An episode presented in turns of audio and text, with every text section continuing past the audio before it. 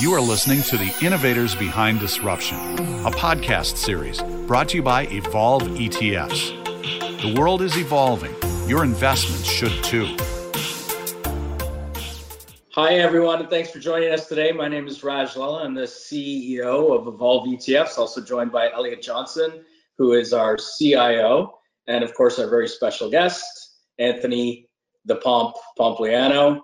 Uh, very popular podcast out there, self-titled The Pomp, with over 20 million downloads. Uh, definitely one of my favorite podcasts. Uh, he typically will interview a lot of business leaders in the area of finance, technology, of course, Bitcoin uh, as well. I had the the uh, the opportunity to be on his podcast last year, and it was it was great.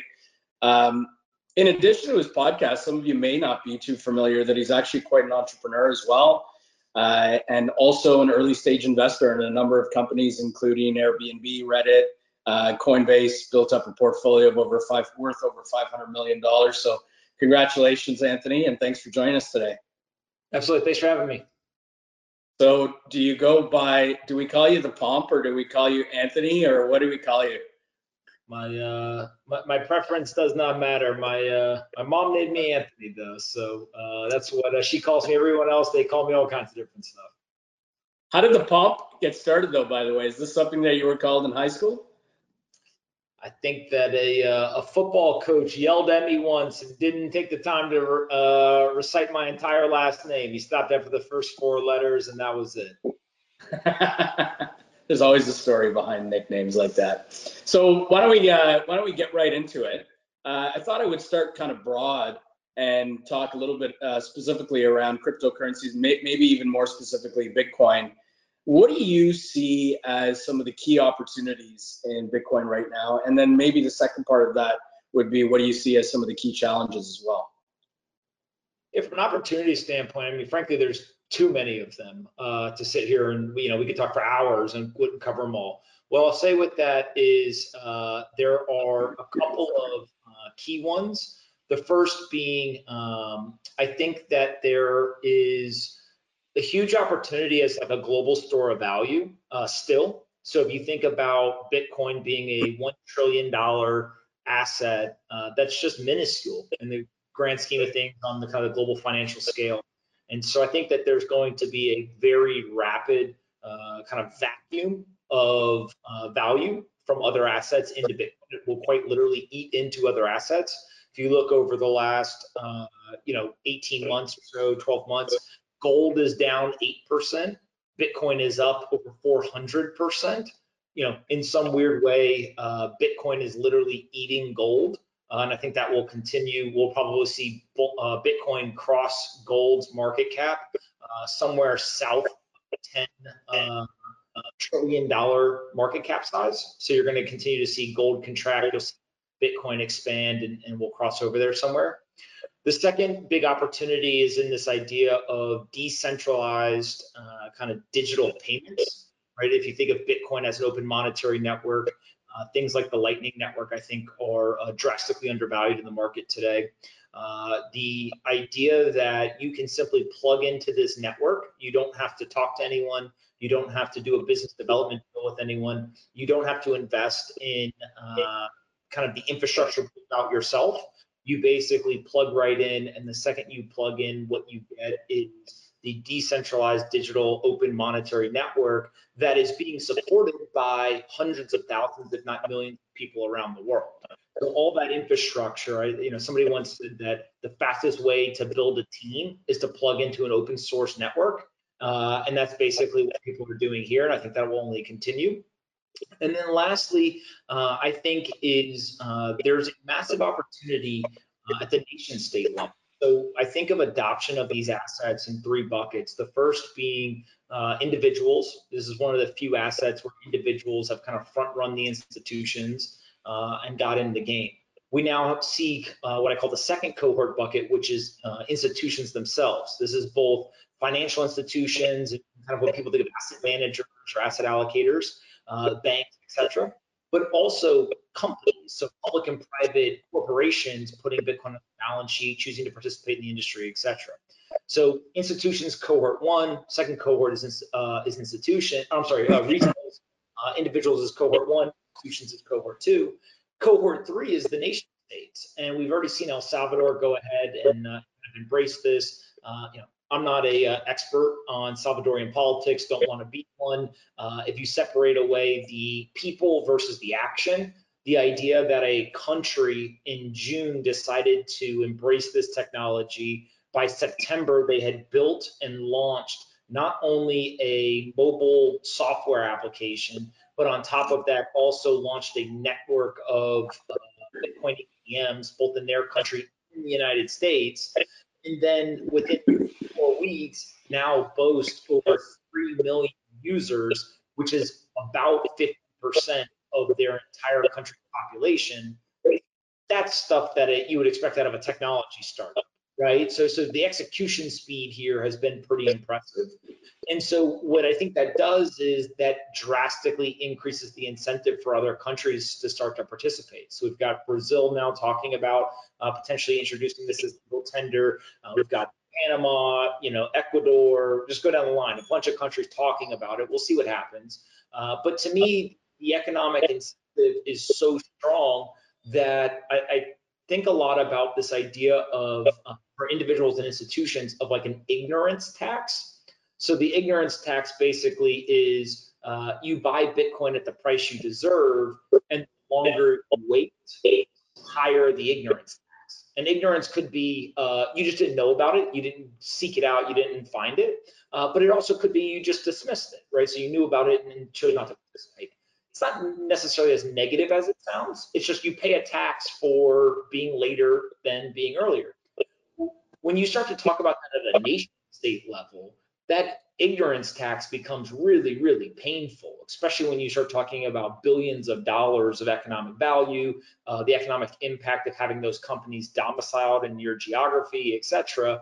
I tend to think that it's a, uh, a, a pretty important thing. And so you know, whether it's global store value, decentralized payments, or kind of the nation state adoption, I think those are probably the three big ones on, on top of mind right now, but there's a ton that we could uh, talk through. Yeah, actually, along along those lines, on the nation state adoption, you mentioned countries like Brazil and Ecuador may may look at uh, approving Bitcoin as well. But um, do you see in the in the near future, may, maybe in the next you know 12 to 18 months, any of the more developed countries looking at adoption?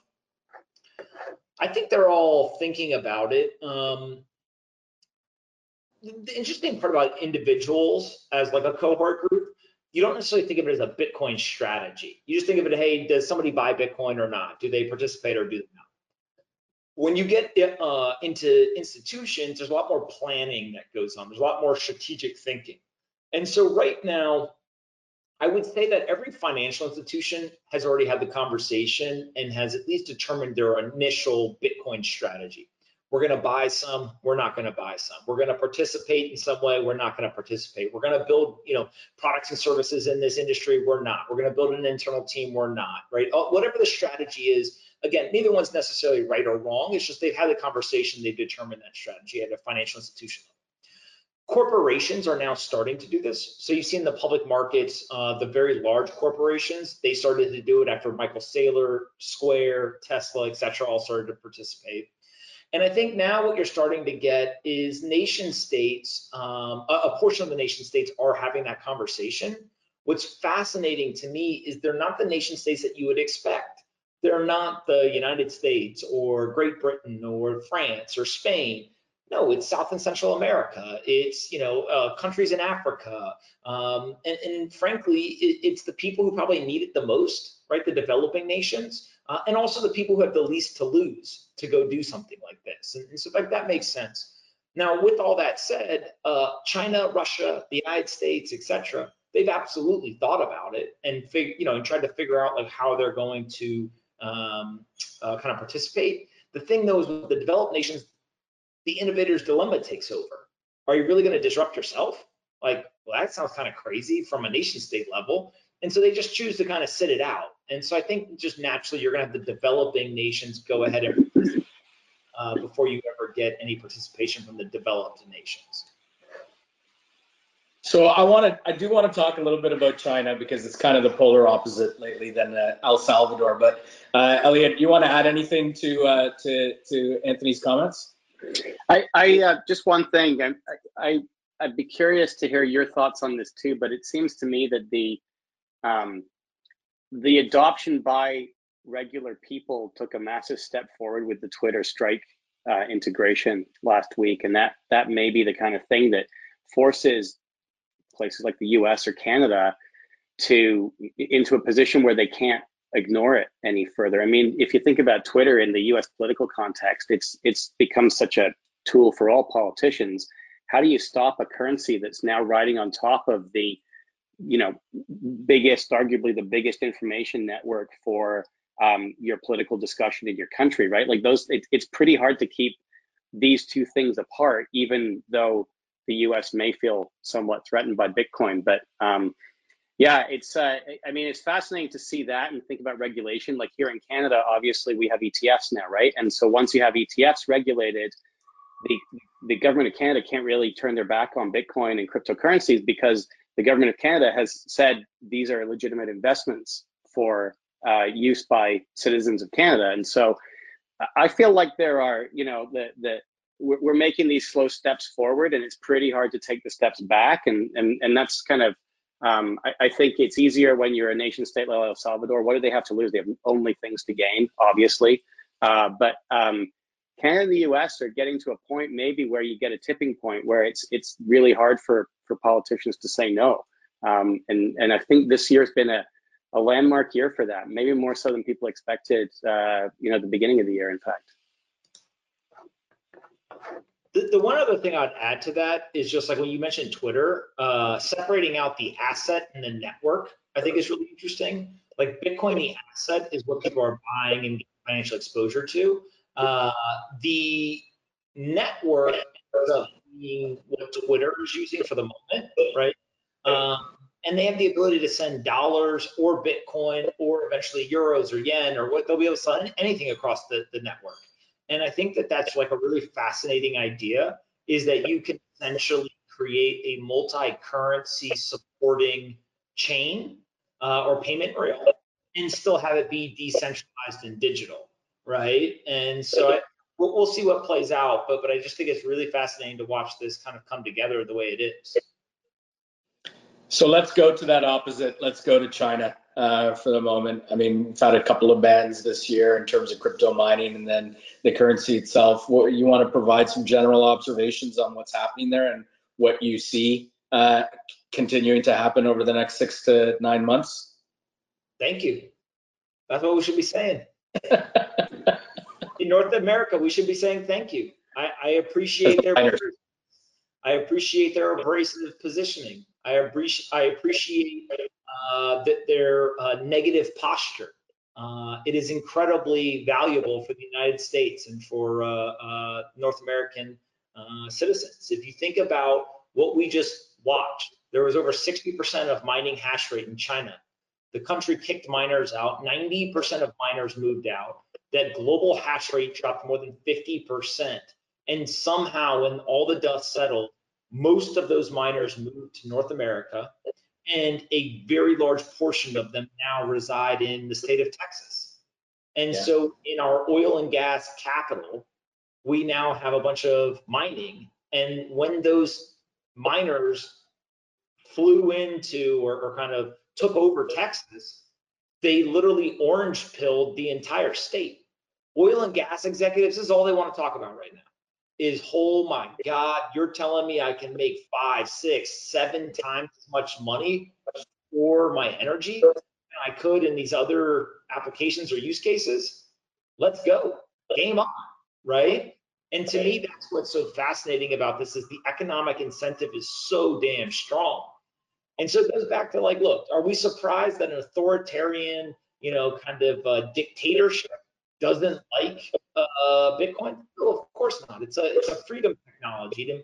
Everything of the American ethos is embodied in this technology: self-sovereignty, individual freedom, personal liberty, you know, censorship resistance, like like all that stuff is um, uh, embodied. And then it provides democratic access to financial services, like all that. Of course they don't like it. like it's actually surprising it took this long, right? And in some crazy way, they almost like helped build up the network and then they like mm-hmm. released it on the rest of the world and kicked it out. And so we probably aren't nearly as far along from an infrastructure standpoint without all of the they did along the way. But now I think that that is the opportunity, right? Is like which nation state is going to go and take the lead. I think the United States has got a pretty good shot at it, but you know, we just got to make sure we don't screw around and do anything crazy to, to basically replicate what they've done in China. Are are you um, are you concerned about U.S. regulation around uh, Bitcoin? No. The banks have a very big say in U.S. regulation, and the banks own Bitcoin. The banks have built teams around Bitcoin. The banks have built products and services around Bitcoin. The banks tend to employ before and after their appointments those that go sit at the Federal Reserve, the Treasury, etc. And so if the banks have an outsized say, we check that box. The banks are Bitcoiners now. They figured out how to make money on. On top of that, really the only people who could be drastically catastrophic for Bitcoin would be politicians. The Senate and Congress in the United States could vote on things but there's congressmen and senators who now own the assets. And on top of that, they've seen in their congressional districts or their uh, kind of populations the economic impact, the job creation, the financial security it brings, right? All these different things. And then that's just the financial impact and the ownership. When you overlay it with every politician is in the business of pleasing those that are the loudest, there's nobody on the internet that you want on your side more than Bitcoiners.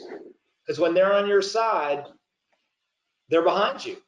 And so that's why politicians put their laser eyes on. That's why politicians are, uh, you know, trying to understand the Bitcoin issue. They're trying to speak directly to those people.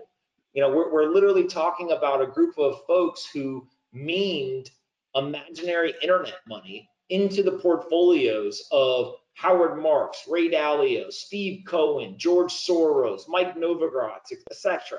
The best investors in the world, the most widely well-respected investors, Paul Tudor Jones, Stanley Druckenmiller, Cathie Wood, all these people.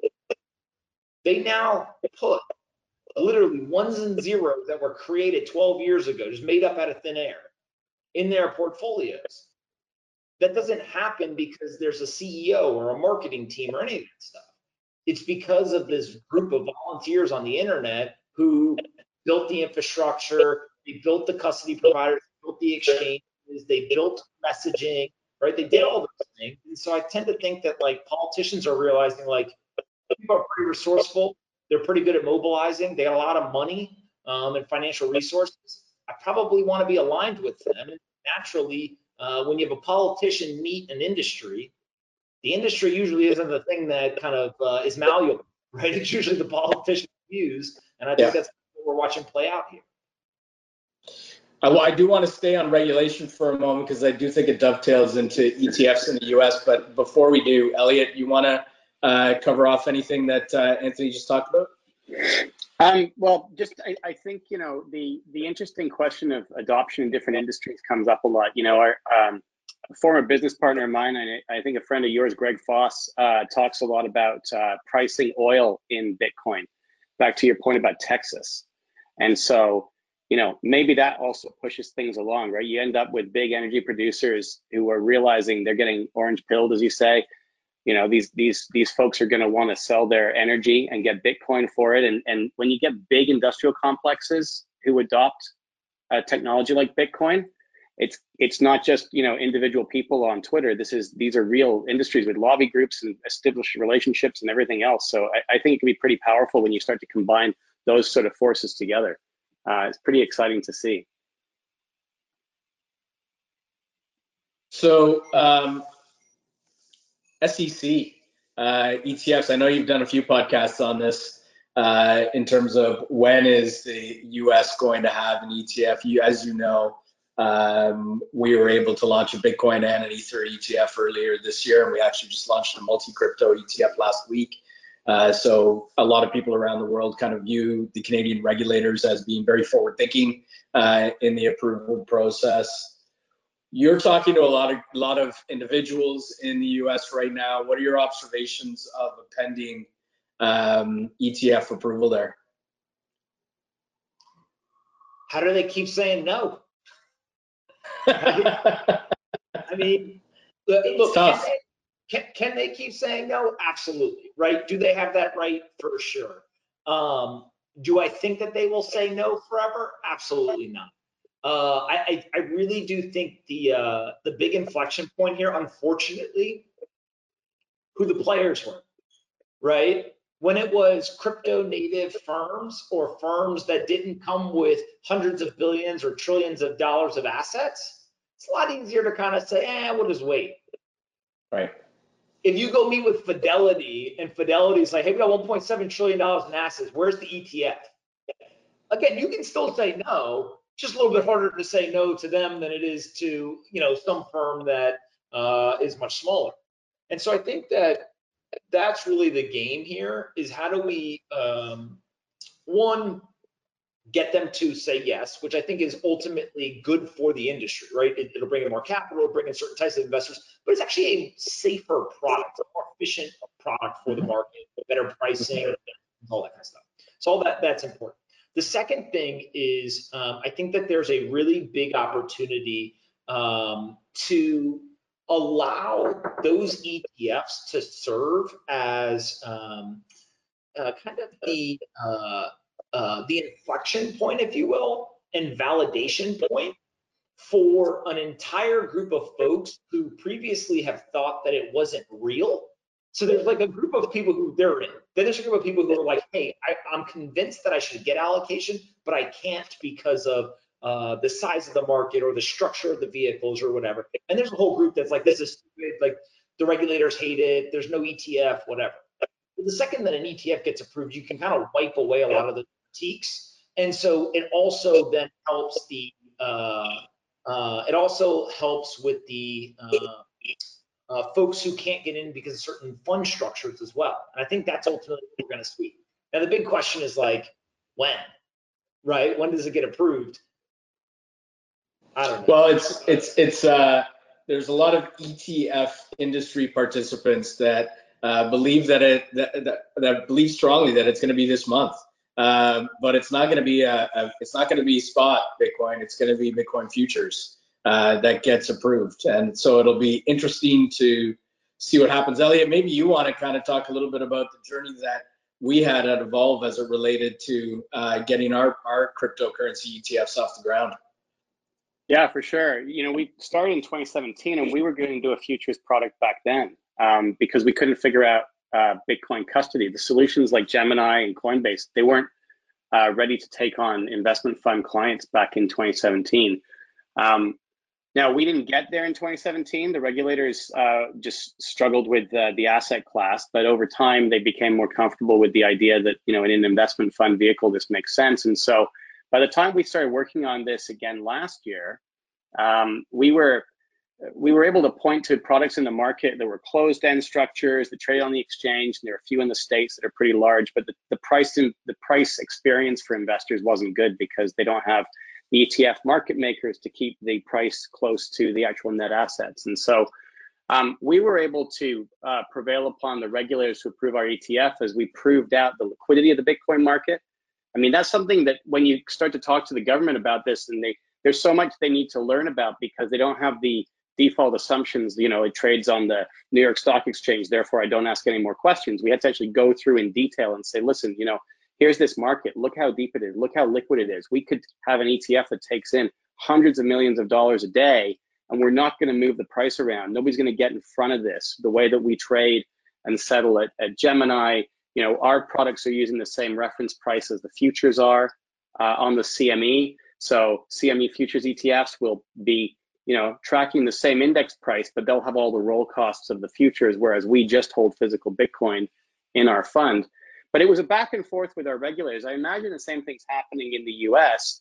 Um, we're lucky here in Canada that we could explore these issues uh, with the regulators in an open dialogue without kind of people feeling they're stuck in their positions. Sometimes it feels like that kind of narrative is going on um, in some countries as they talk about this. And we were able to find a solution where we were able to, to work with market makers, because it's a whole industry that comes together for this, right? We got bank market makers who have to quote on the ETF for investors to buy and sell from. They need to use the futures to take the risk off the table so that the price is accurate.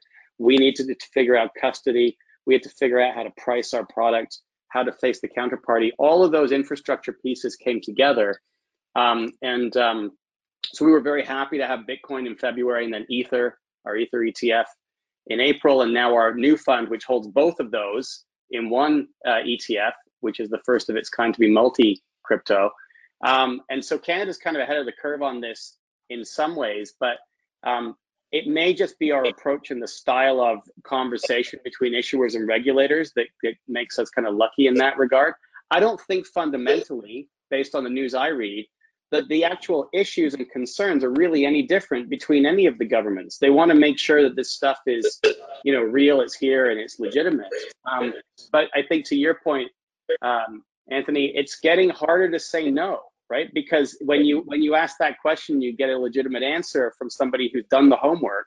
It's it's really hard to point at that these days and say this isn't a real thing. It was it was kind of easier back before 2017 when it was much newer back then and and you didn't have the futures and you didn't have adoption by big banks and you didn't have adoption by i mean you have a nation state calling it legal tender. How do you say no how do you say something's not real when that's happened right? So um, anyway that's a bit about our process. We actually are, are very hopeful for um, the us to, to get uh, etfs approved. We think it benefits all investors and that includes you know canadians as well and and um, uh, we all think we're on the same team here. So um, we're we're watching closely the story that uh, that what you're experiencing south of the border. So, um, so Anthony, you know, I'm curious also as to what your perspectives are in terms of institutional and even corporate adoption of, of, of Bitcoin. I can tell you that you know since since we launched uh, our fund, uh, I guess it's over six months ago now. We've obviously had some of those institutional conversations we haven't seen a ton in Canada. I mean, we don't, as you probably know, you don't get a ton of visibility in ETFs uh, in terms of who's buying, uh, but we haven't seen a ton of institutional adoption here in Canada. We've seen that a, lot of them have perhaps opted to invest in some of the crypto infrastructure companies instead of instead of Bitcoin, for example, uh, itself.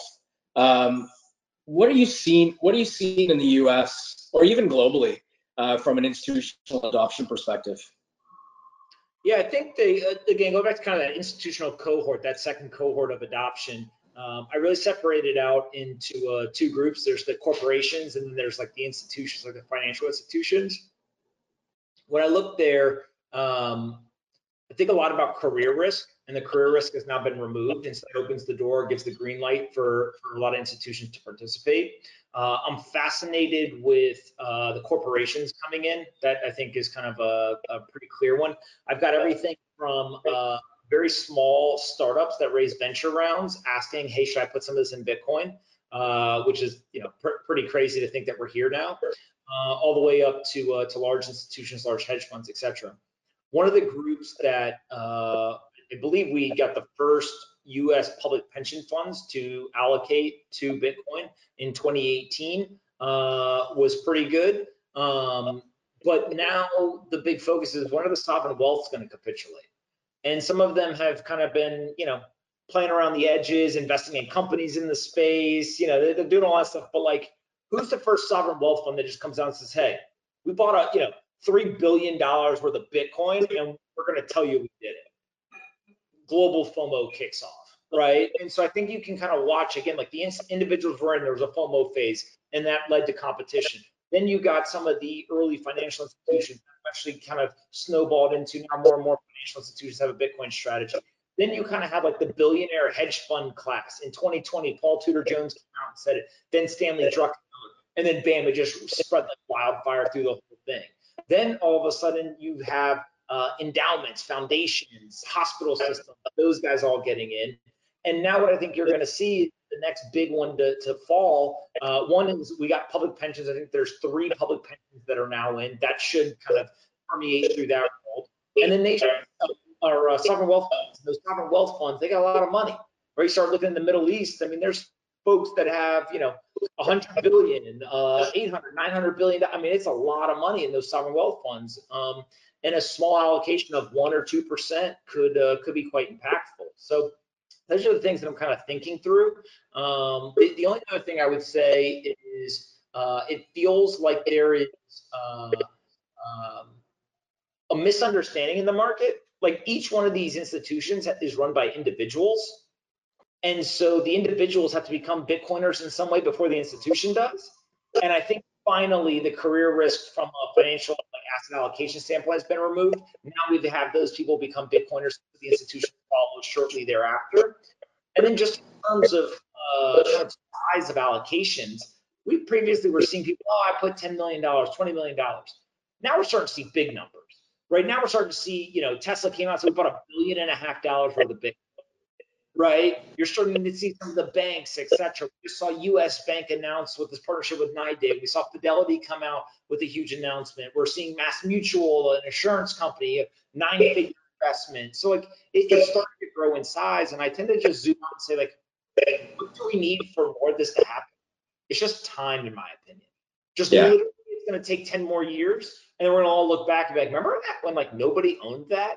Like that was crazy right? But it's going to take time for, for us to kind of get more familiarity, get people comfortable, uh, see the track record of the asset, and then they'll eventually jump in. Good. Anything to add? Yeah, I would just echo that. What what you're saying is what we hear from the big investors we've been talking to. I, I would say there are a few things that came out of conversations after we launched our Bitcoin fund in uh, in February.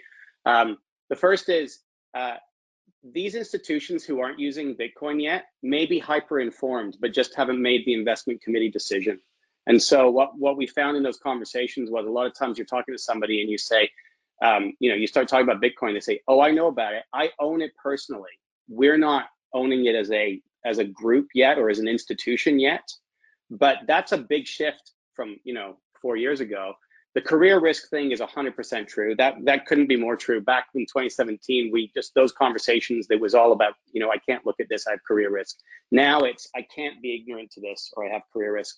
And the Tesla thing um, has changed some minds in some of the um, some of the sort of institutional investors that we've talked to who have said at the investment committees that they go to they can't ignore it. It's not possible because it's owned by companies that they own because of the index investing they do. If you own the S&P 500, you own some Bitcoin. You just do today.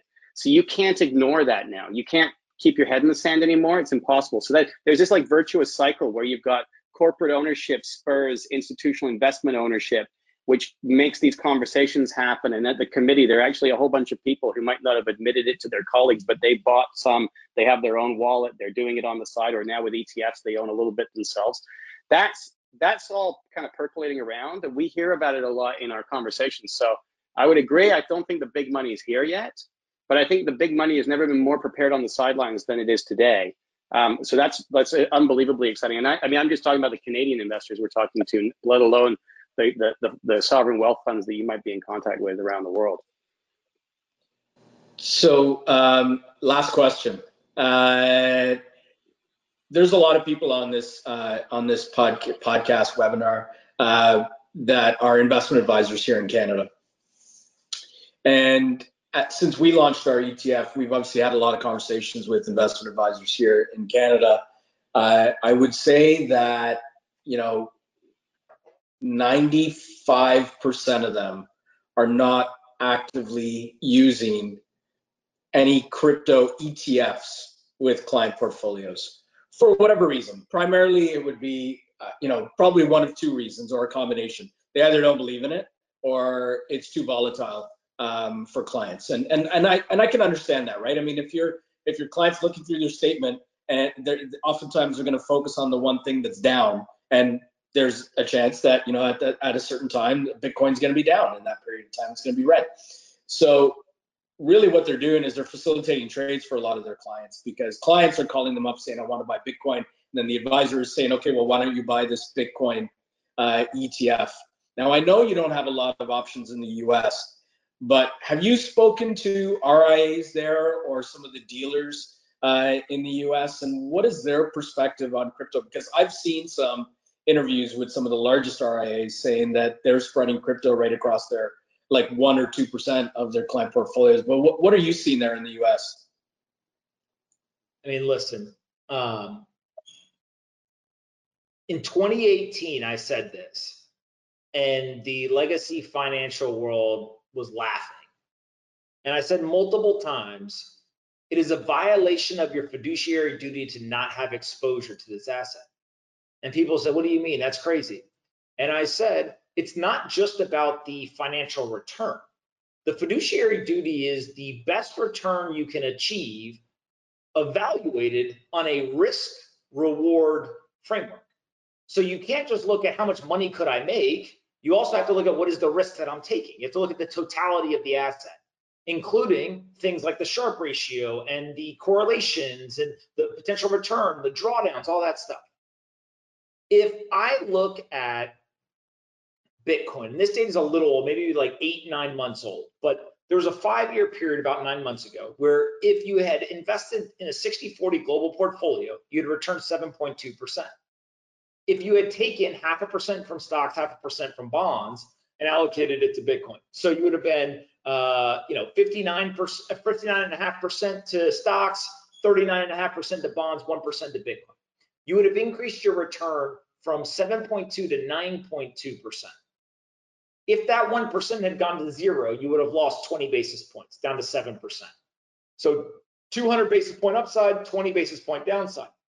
If you had gotten that 1% exposure to Bitcoin, you would have increased your Sharpe ratio by over 20%. And so when you look at it as not only a potential return driver in the portfolio of 200 basis points, but also as a non-correlated asset, it's got a correlation of about 0.15 to other traditional assets, and also a very, very high Sharpe ratio, you then start to realize, wait a second, this is like the apex predator of financial markets, right? This is the asset. If you don't have exposure to this asset, there's problems, right? And I, I think one of the things that um, we are now seeing people start to wake up to is realizing it's not only a question of should I buy Bitcoin or should I not? there's also a question of if I don't buy Bitcoin, what else am I going to buy? There's trillions of dollars that have been printed. In 2008, 2009, the Fed's balance sheet in the US was 900 billion. Today, it's about 8.5 trillion. We're going to hit a 10 bagger in about 12, 13 years in the Fed's balance sheet. Okay, at the same time, we have 5 plus percent CPI inflation, got over 4% core inflation. Earlier this year, they hit record levels where uh, CPI was the highest it's been in 13 years, and core inflation was the highest it's been in 30 years. So where do you go? Okay, I want to go to real estate. Well, it's an illiquid asset that doesn't have merely the upside, and also it actually doesn't have merely the non-correlation. I want to go to equities. Great, but problem again is high levels of correlation, and depending on what equities you buy, they have a really, really high dependence on no tapering, no Fed action, etc.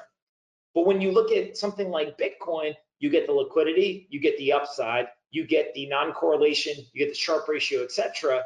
You, you have to put it in a portfolio. And so what I think is uh, quickly uh, happening is the RIAs especially are being pulled by their clients, similar to what you said, where clients are calling up saying, hey, I want exposure to this, I want exposure to this.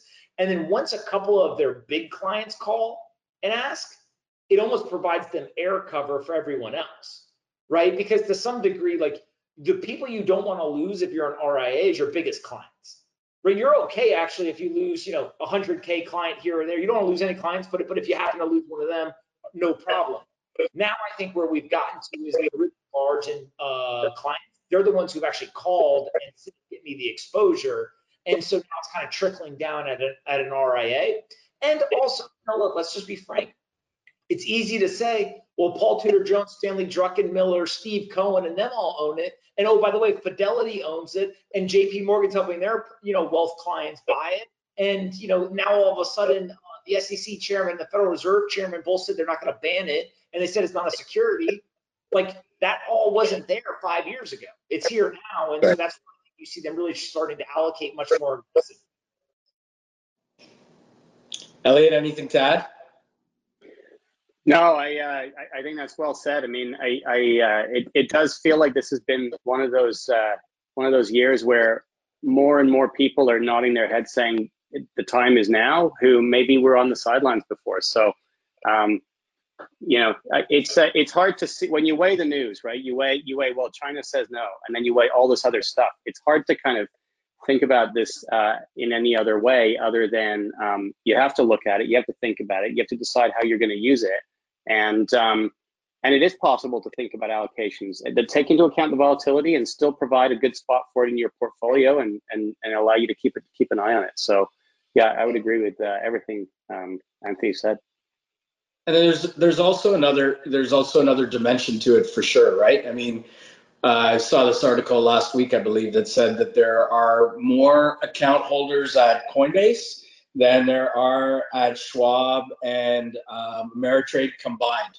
So what that means is that you know on both sides of the border, most likely uh, almost all of your clients or many of your clients actually own uh, cryptocurrency. They opened up a digital wallet. So here in Canada, at least, given the fact that we've got ETFs, doesn't it make sense uh, to to move it potentially into your brokerage account, into your we have things like your IRAs, but we have um, uh, we have um, RSPs and and uh, TFSAs and so on and so forth. So I think that, that that's where a lot of advisors are, are potentially missing the opportunity on both sides of the border, not knowing that a lot of their clients already did open up a digital wallet that's just actually not in their in their portfolio anyways, with that, I would like to thank you very much, Anthony, and of course, Elliot, uh, for joining us today. Really appreciated the insights and look forward to doing this again soon. Absolutely. Thank you guys so much for having me. Big fans of what you guys are doing, so keep it up. Thanks. You have been listening to The Innovators Behind Disruption, a podcast series brought to you by Evolve ETFs. Remain educated, be informed Sign up for our newsletter and learn more at evolveetfs.com.